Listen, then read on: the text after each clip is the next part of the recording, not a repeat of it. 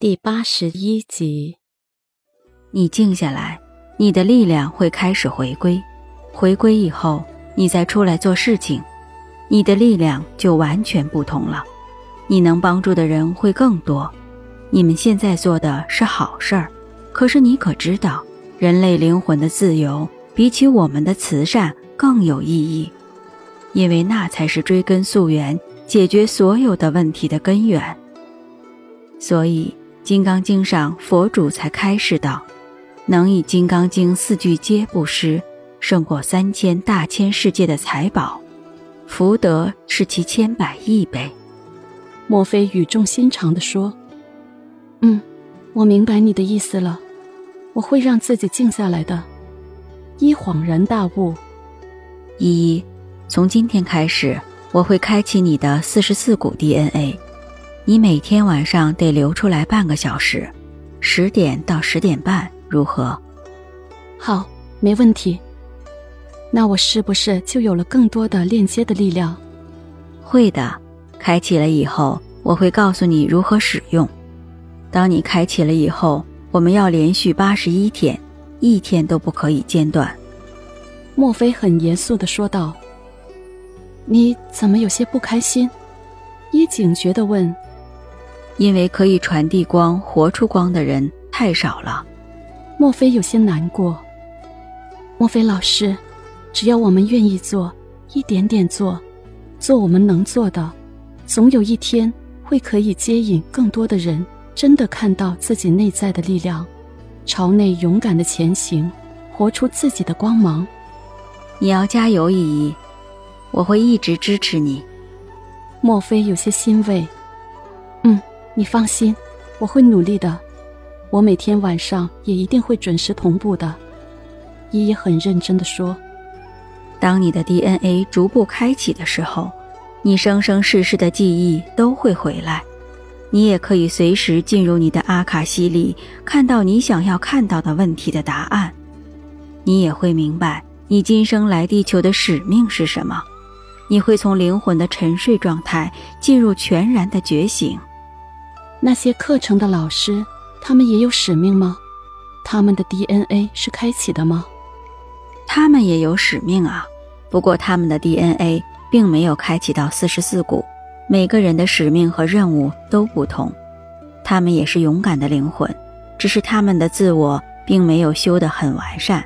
在这种情况下，来地球完成这个艰巨的任务，就难免被黑暗势力控制，然后被财色名利带走。用自我去讲课，这也是你将来要去校正的地方。不要责难他们，他们也是为了传递光才接受了这个伟大的使命，只是他们失败了。他们需要我们更多的爱与祝福，才有机会回到原来的地方。莫非有些悲伤？我明白了，并不是他们讲课的初心有问题，而是他们灵魂进化的纬度不够，还不够通透。也不够强大，没有经得住黑暗势力的诱惑，被控制了，所以讲出来的东西很多是黑暗势力要他们宣导的，并不是他们的本心。可是他们无力对抗，因为他们是在能量层面被控制了，对吗？是的，所以我才让你去读《金刚经》。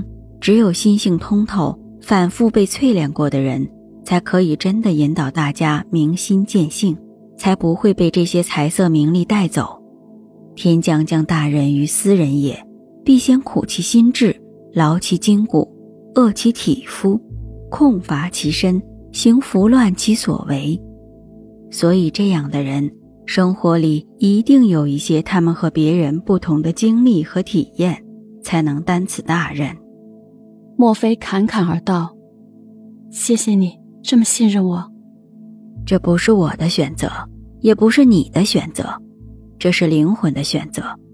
依依，珍惜你和乐飞在一起的时间，也好好的做一个全然大爱的母亲。只有爱，才能真的让你成长成为你本来的样子。莫非很认真的说：“嗯，我记得了。”一点了点头。回到家，依依和宇航商量，在儿童之家。招募了一些志愿者，还有专业的护工人员，而依依去的次数比以前少了，经常保持每天都会打坐一会儿。八十一天很快就过去了，一的四十四股 DNA 全然的开启了，他可以邀请很多光明势力的力量来协助自己疗愈清理，不仅仅是自己，还可以帮助他人。他与宇宙能量连接的能力与日俱增。很多事情发生之前，似乎就有预感。而最神奇的是，以前话不多的他，忽然感觉到一股强大的力量，可以去分享一些见解，而且都是一针见血，直指核心。常常宇航都被说得哑口无言。两天以后，林说找到了依依，神情很落寞。依依，你常提起的墨菲老师，怎么不开课呢？嗯，我也问过他，他说那不是他的使命。那依依，要不你来开课吧？我们太需要真正的解药了。你是墨菲老师的徒弟，你来开课吧，我来协助你。你是画家，还是萧宇恒的太太？是个如假包换的成功人士，不管内在和外在都那么圆满。依依，你可以的。他说的眼泪掉了下来。我想想，我真的没有心理准备。